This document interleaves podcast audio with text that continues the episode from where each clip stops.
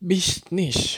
Menurut Kamus Besar Bahasa Indonesia, bisnis adalah usaha komersial dalam dunia perdagangan, bidang usaha, usaha dagang, atau bekerja di bidang kepariwisataan.